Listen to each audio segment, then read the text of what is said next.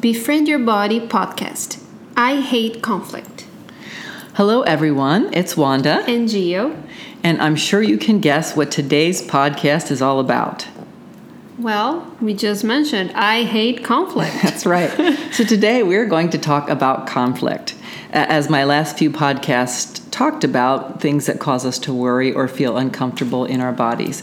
And one of the things or situations that almost everybody I know that causes them stress is conflict. Actually, let me ask you, Gio, do you know anyone who loves conflict? Actually, I don't think anybody really likes conflict. It's not something really likable.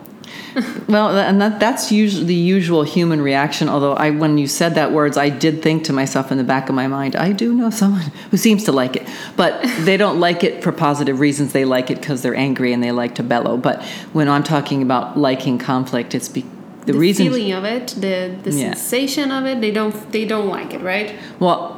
I don't know. Some of them seem like they do. But anyway, regardless, we're going to talk about conflict today is about how important it is to actually have conflict because conflict resolution is one of the most important things to ha- occur to keep a relationship strong and steady. So, a lot of people avoid conflict. A lot of uh, couples avoid conflict, of parents and children. Uh, some people are pleasers and don't want anyone mad at them. Some people uh, were not parented very well, and so they don't have uh, much access to their natural, healthy aggression. Uh, some people weren't allowed to have boundaries. So, for many, many reasons, uh, conflict can feel really awful to people. But we're humans, we're mammals, and we're humans, and conflict is a normal part of life because conflict occurs when you want something and I want something else, and we both want our way. That's just a simple example, but as you can see, nations have conflict, leaders have conflict, politicians have conflicts. Um, so, conflict is a part of being human. But what I'm trying to share today, even though I'm with you, I hate conflict too, is that conflict resolution is very possible, very um, maybe easy is the wrong word, but it, you can absolutely do it if you put your mind to it and maybe know a few simple steps, but especially if you're not so afraid of it. Something that happens in relationships, whether it's couples or parent child or uh, boss, um, uh, worker, any kind of relationship really, is that because we're human, we make mistakes and we make what's called a rupture. So, anytime you're in a relationship of any form with someone and they do something moderately or minorly hurtful, or majorly for that matter, whether it's on purpose or not, that causes a little rupture in the relationship. It causes your in your feelings, in your body, in the sense that the relationship gives you sensation wise in your body, there's a rupture. So, because we're human, we're rupturing relationships all the time. But as the really, really highly skilled, well known marital therapist will tell you, relationships do not necessarily die because of rupture, because of what's called repair. So, repair is what healthy relationships do when there's a rupture. They realize there's a problem, they don't sweep it under the rug, they actually address it, one or both of them decide, let's address this, what happened, let's apologize or talk it through or discuss what we can do differently next time. But they repair the rupture. So, just like when you break a bone, after that bone heals, there's actually more calcium at this broken spot. The bone's actually stronger because of the rupture, or excuse me, the break relationships that rupture and then repair, rupture and then repair, are actually stronger, healthier, and more positive, more full of love than relationships that don't, of course. That's a big duh. But some people would think, well, if I just don't have any conflict, then my relationship will go great. But that's not really true. So the conflict is a part of the rupture and repair? Is it a, a consequence?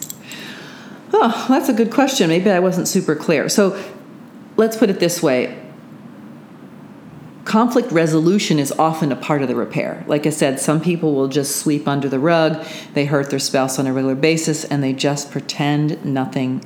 They just act like it didn't happen. But the problem with when there's an elephant in, a, in the middle of the room, I'm making air quotes, so that's a saying that we tend to say a lot. There's an elephant in the middle of the room that no one's talking about. Unfortunately, it's still pooping every day in the corner. So when you're ignoring a problem that's happening, it's causing a lot of problems, but just ignoring the, the situation. So, so when you deliberately decide to repair the conflict, or excuse me, to do conflict resolution, that is often a very important part of the repair of the relationship. I see. I understand. Okay, so I have just a simple little acronym that I came up with that's helpful for me, um, that helps me remember four important aspects to conflict conflict resolution um, and that enables me to go through it a little bit easier with a little bit less worry. Do you want to know what my acronym is? I'm Gio? curious. I love your acronyms. They're great. It's silly and it's it's kind of I don't know if it's appropriate because it's NATO. Uh, okay. Um, but yeah, so the acronym for uh, conflict resolution is NATO. Well, for helping you be more prepared for it is more accurate. So the N stands for normalize the conflict. So I just kind of did that with to the listeners. But if you have an issue with a partner or a, or a coworker or a boss or whatever, um, you know, and you're really worried about it, it might be helpful to just take a few moments inside your own head and remind yourself humans have conflicts. We want different things. He didn't understand me. Men and women sometimes communicate very differently, or like there's often a lot of reasons why the breach happened. So if you can just normalize the fact that conflict is a healthy part of making a relationship better, then you often feel a little bit less internal dread or worry or or you know negative thoughts to yourself about I'm just a nasty person because I want to you know fight or you know you, you kind of can keep yourself from from wasting energy thinking things that aren't true and just keeping yourself in the sense of there was an issue. I want this relationship to be better and healthier. Therefore I have to address it. So conflict is a normal way to make it better. I want repair so I'm going to initiate appropriate conflict. Does that Great. make sense? So that's the end Okay, then the A um, stands for anger or angry. Um, most of the time, when we want conflict resolution, it's because we're angry. Usually, without anger, there's not as much need for conflict. Uh, now, we can just have a general disagreement, but often when I'm really upset with someone, uh, they did something or I believe they did something. So, the reason the A stands for anger is because I, this is what I do, and I suggest you do as well, is really ask yourself honestly before the conflict what am I really angry about? Why am I upset? What happened? Um, and what does my anger want to see happen in this situation? That doesn't mean we go in with guns blasting if the anger wants to obliterate, obliterate the person. I'm not talking about that. But I'm talking about really checking in like, why am I angry? A lot of times couples fight over money, sex, who's taking out the trash, etc. But if they were really honest, what they're really angry about is they don't feel loved, they don't feel respected, they don't feel equal in the relationship. And so when we're fighting about surface things and we're not really aware of why we're really upset, the conflict usually doesn't go as well because we're kind of fighting about something that's not really the issue. So the A stands for anger or angry frustration, whatever your right word is. I used A because it goes better for NATO. but um, to really ask yourself, what am I upset about? So that the conflict can be geared towards resolving and taking care of that thing that made you angry. Great. So you're really addressing the right issue. That's right. The root. A lot of times we're you know we're snipping the heads off the weed. Well, I don't like this. But if you pull the root of a weed out, boom, you know then it's dressed and dealt with. So so NA. So that brings us to T. So T stands for think. Um, excuse me, timing.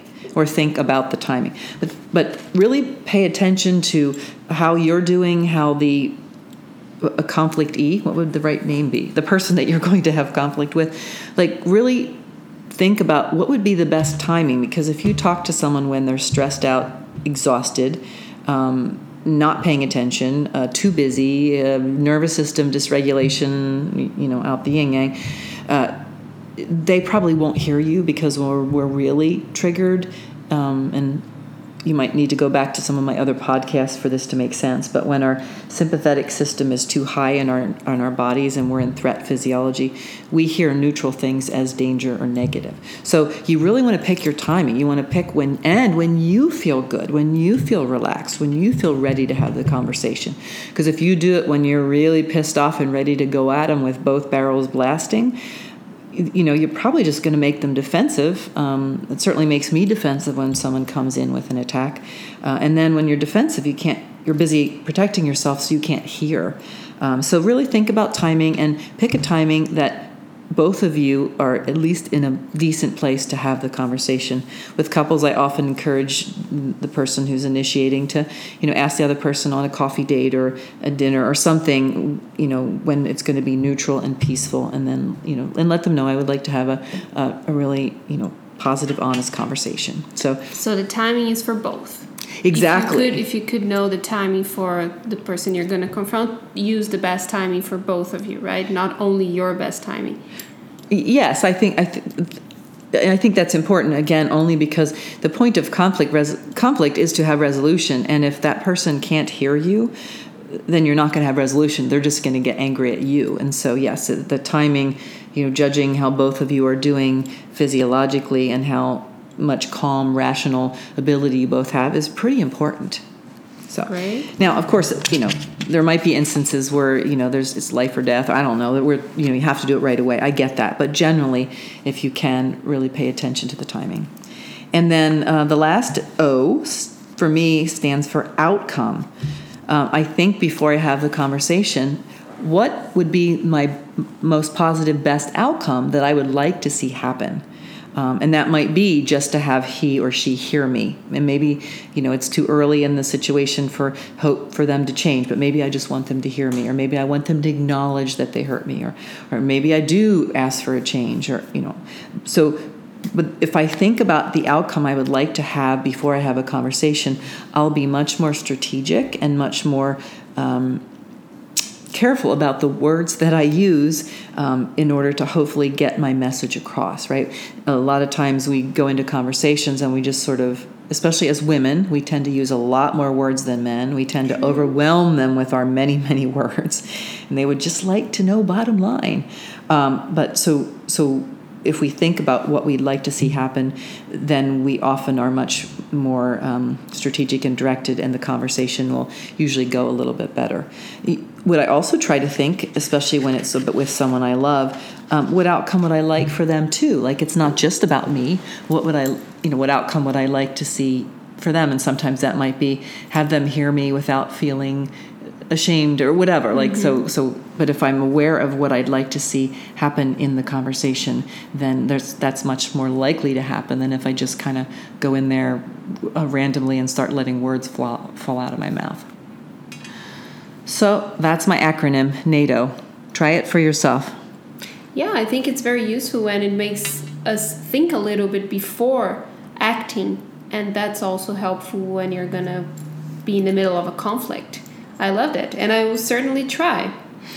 All right, awesome. So thank you, listeners. As always, if you have comments or questions, uh, write in on the contact page on my website, wandabrothers.com, or uh, send us a subject and we'll podcast about it. We just love doing this. So have a wonderful day and don't be afraid of conflict. You can resolve it.